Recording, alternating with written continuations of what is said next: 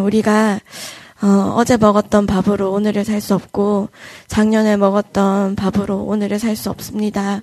어, 오늘 우리가 주님께서 주시는 만나를 오늘 주시는 오늘의 말씀을 주님 내가 먹게 해주십시오.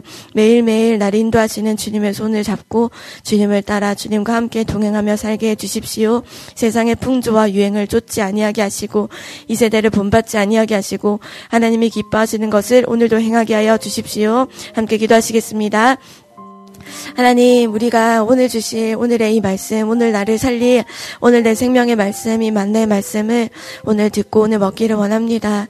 주님, 우리가 어제 먹었던 것으로, 작년에 맛있게 먹었던 것으로, 가장 기억나는 그 음식으로 우리가 오늘을 살 수 없고, 내일을 살 수 없는 자이니, 주님, 오늘 나를 살릴 말씀으로 나에게 말씀하여 주십시오. 주님, 말씀해 주시는 이 만나, 내가 먹을 때 이 말씀으로 내가 힘있게 내 몸이, 내 마음이, 내 생각, 생각이 주의 말씀을 따라 쫓아 나가는 자 되게 하여 주십시오. 주님, 매일 주님의 손을 잡고 주님과 함께 살기를 원합니다. 주님 세상이 나에게 보여주는 것, 이렇게 사는 것이, 이렇게 하는 것이 맞다라고 방법을 가르쳐 줄 때, 주님 세상에 유행하는 그 방법을 따르지 아니하고, 세상이 말하는 그 말에 휘둘리지 아니하고, 세상의 풍조를 쫓지 아니하고, 이 세대를 본받지 아니하고, 주님, 하나님이 나에게 기뻐하시는 것, 그것을 오늘도 행하게 하여 주십시오. 주님이 내가 있으라 하시는 곳에서 내가 발견되게 하여 주십시오. 주님이 하라고 하시는 그 일들을 오늘도 행하게 하여 주십시오.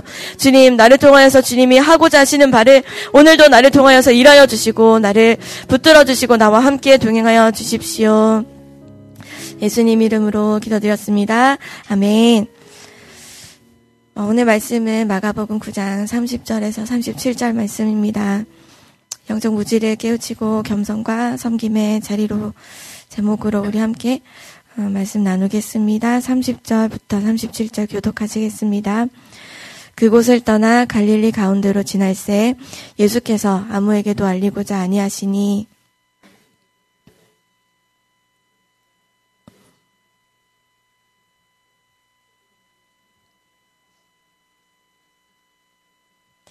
그러나 제자들은 이 말씀을 깨닫지 못하고 묻기도 두려워하더라.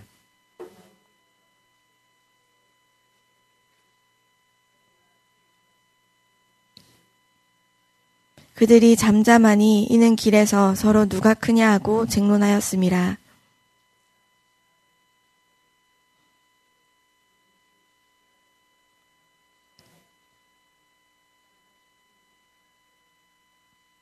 어린아이 하나를 데려다가 그들 가운데 세우시고 안으시며 제자들에게 이르시되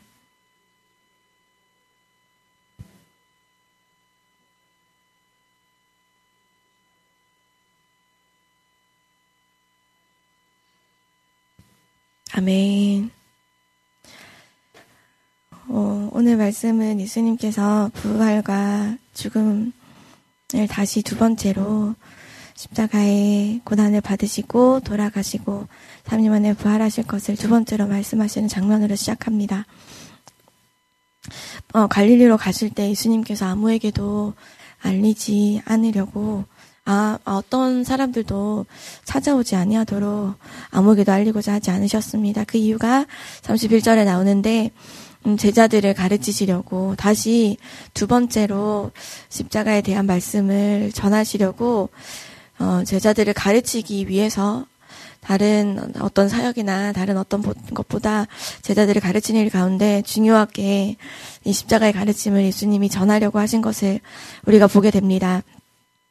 마태복음 17장하고 누가복음 9장에 요 같은 내용이 어, 기록되어 있습니다. 누가복음 9장 44절에 예수님께서 이 말을 너희 귀에 담아두라 인자가 장차 사람들의 손에 넘겨지리라 어, 너희 귀에 담아둬라 기억해라 이렇게 예수님이 말씀해 주셨습니다. 그리고 누가복음 9장 45절에는 어, 그들이, 그러니까 제자들이 이 말씀을 알지 못하니 이는 그들로 깨닫지 못하게 숨긴 바 되었습니다.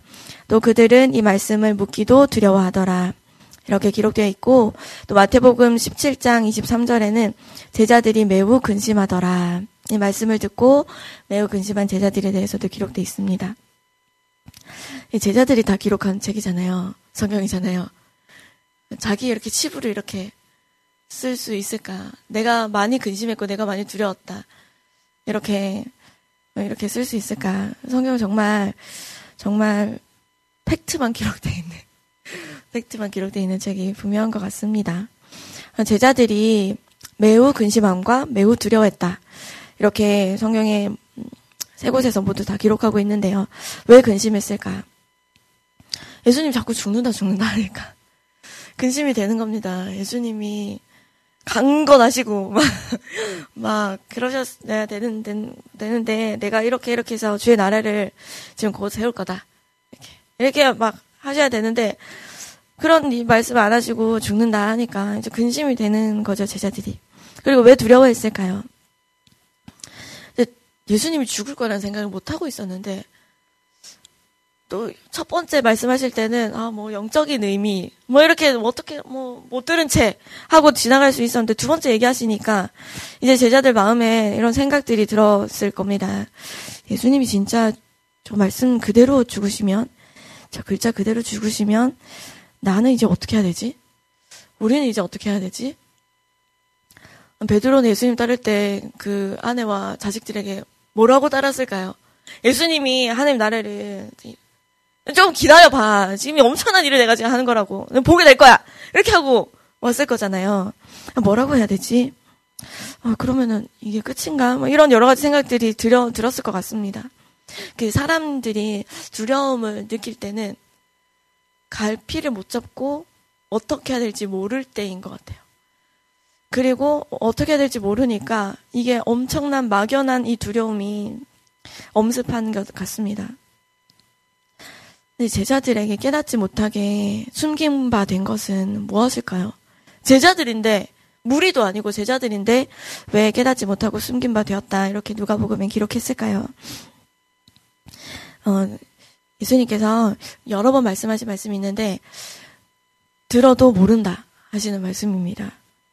예수님께서 사람들의 손에 넘겨지고 죽임 당하고 죽은 지 3일 만에 살아나리라 하셨는데요. 죽음이란 이 단어에 압도되는 겁니다.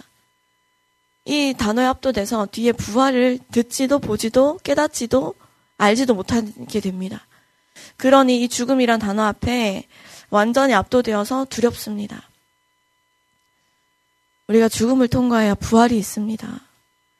죽음에 두려우면 부활을 보지 못합니다. 죽음을 통과해야 됩니다.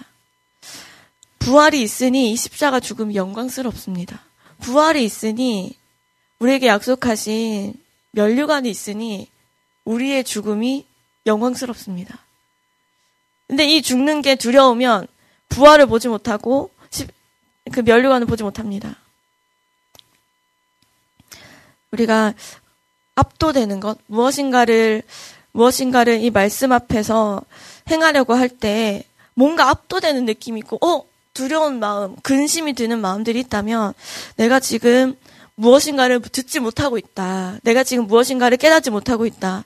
어, 내가 할 수 있을까 이런 생각이 들 때 내가 내가 무엇을 깨닫지 못하고 있습니까? 나에게 십자가 그 이후에 있을 부활과 그 이후에 있을 그 면류관에 대해서 주님 내가 놓치지 않게 해주십시오. 말씀을 다 하나하나 놓치지 않고 한 군데에 빠져들지 않도록 그렇게 우리도 이 말씀 가운데 깨달아지면 좋겠습니다.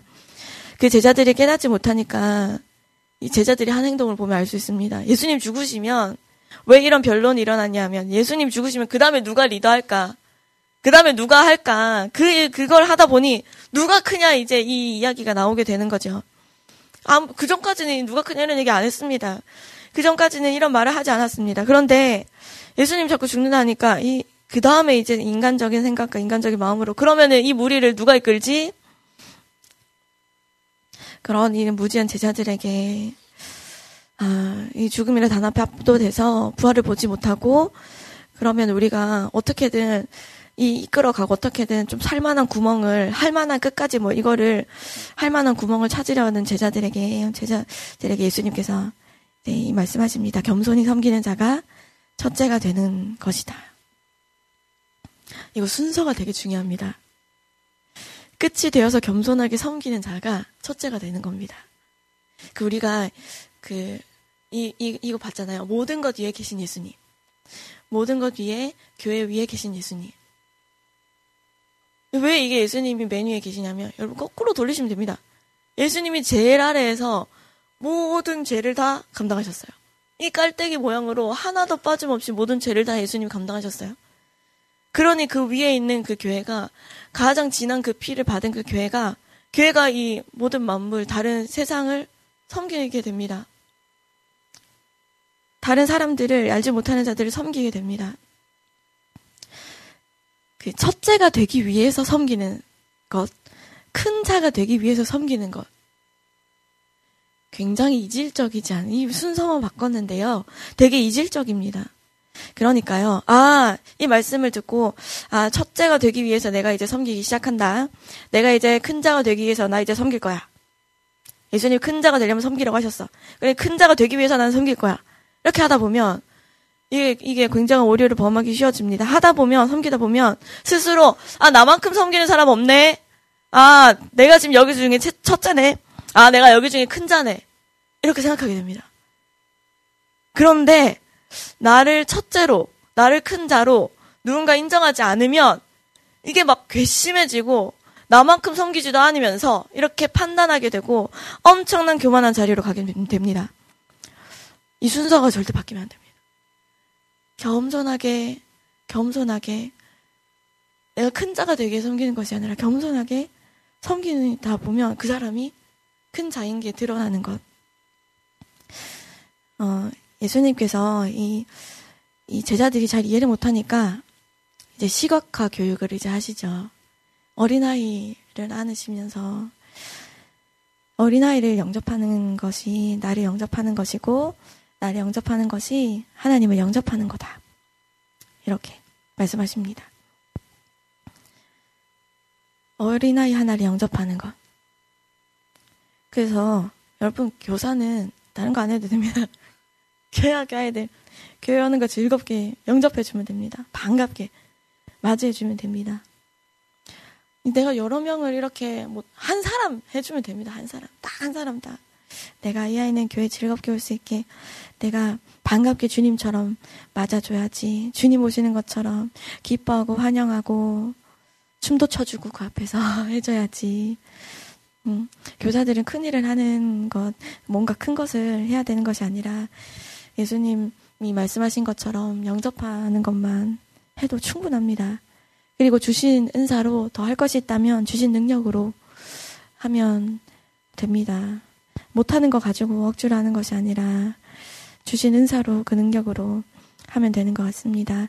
우리가 그리스도를 섬기는 일과 성도를 섬기는 일에 부족함이 없었으면 좋겠습니다. 왜냐하면 이게 이게 주님이 우리에게 섬기는 것에 대해서 먼저 모범으로 보여주셨기에 겸손히 섬기신 우리의 왕 예수님 그리고 주님을 기억했으면 좋겠습니다. 이 말씀을 제자들이 똑똑히 잘 들었던 것 같습니다. 그 이후에 사도들이 이 말씀을 우리가 함께 좀 봤으면 좋겠습니다. 베드로전서 5장입니다. 함께 5절부터 10절까지 읽겠습니다. 시작. 젊은 자들아 이와 같이 장로들에게 순종하고 다 서로 겸손으로 허리를 동이라 하나님은 교만한 자를 대적하시되 겸손한 자들에게는 은혜를 주시느니라 그러므로 하나님의 능한 손 아래에서 겸손하라 때가 되면 너희를 높이시리라 너희 염려를 다 죽게 맡기라 이는 그가 너희를 돌보심이라 근신하라 깨어라 너희 대적 마귀가 우는 사자같이 두루 다니며 삼킬 자를 찾나니 너희는 믿음을 굳건하게 하여 그를 대적하라. 이는 세상에 있는 너희 형제들도 동일한 고난을 당하는 줄을 알미라. 모든 은혜의 하나님 곧 그리스도 안에서 너희를 부르사 자기의 영원한 영광에 들어가게 하시니가 잠깐 고난을 당한 너희를 친히 온전하게 하시며 굳건하게 하시며 강하게 하시며 털을 견고하게 하시리라. 아멘. 우리 5분간 묵상하시고 함께 기도하겠습니다. 유치부 선생님 중에 여자 선생님 중에 누가 제일 좋아? 여문서 선생님 얘기하더라고요. 왜 좋은지 얘기해 줄 수 있어? 1번 예뻐서 2번 나한테 잘해줘서 3번 어, 여문서 선생님이 어, 나를 위해 기도를 많이 해주는 것 같아서 정답은 우리 아들의 정답 2번 나한테 잘해줘서 교사들 딴 거 안 해도 됩니다. 잘 어린아이 하나 잘. 제가 또 물어봤습니다. 남자 선생님 중에서 네가 남자 선생님들 많이 봤잖아. 유치부 영어 부 막 하면서 남자 선생님 중에서 누가 제일 좋아? 그러니까 예찬이 선생님 이렇게 얘기를 하더라고요. 그래서 아 윤예찬 선생님 아니 예찬이 선생님 이렇게 성을 몰랐나 봐요. 그 선생님이 윤예찬 선생님이야. 제가 이렇게 얘기해줬어요. 제가 또 물어봤죠. 윤예찬 선생님이 왜 좋아? 첫 번째 나한테 잘해줘서 두 번째 키가 크고 멋있어서 세 번째 늘 거기 있어서 늘 나를 맞이해주는 그 자리에 있어서. 그 한참 생각을 해요. 생각하더니 세 번째 같은데 그러는 거예요. 어, 늘 그 자리에 있어서. 늘 예배 드려가면 거기 있어서. 그래서 아 아이들이 다 봅니다 여러분. 우리 영서 선생님 교사 되셔야 되는데 우리 아이를 위하여서. 아 우리 애만 맡아주시면 좋겠는데 우리 오늘 기도했으면 좋겠는데요. 오늘 말씀은 주님이 우리에게 겸손을 가르치십니다. 섬기는 걸 가르치십니다.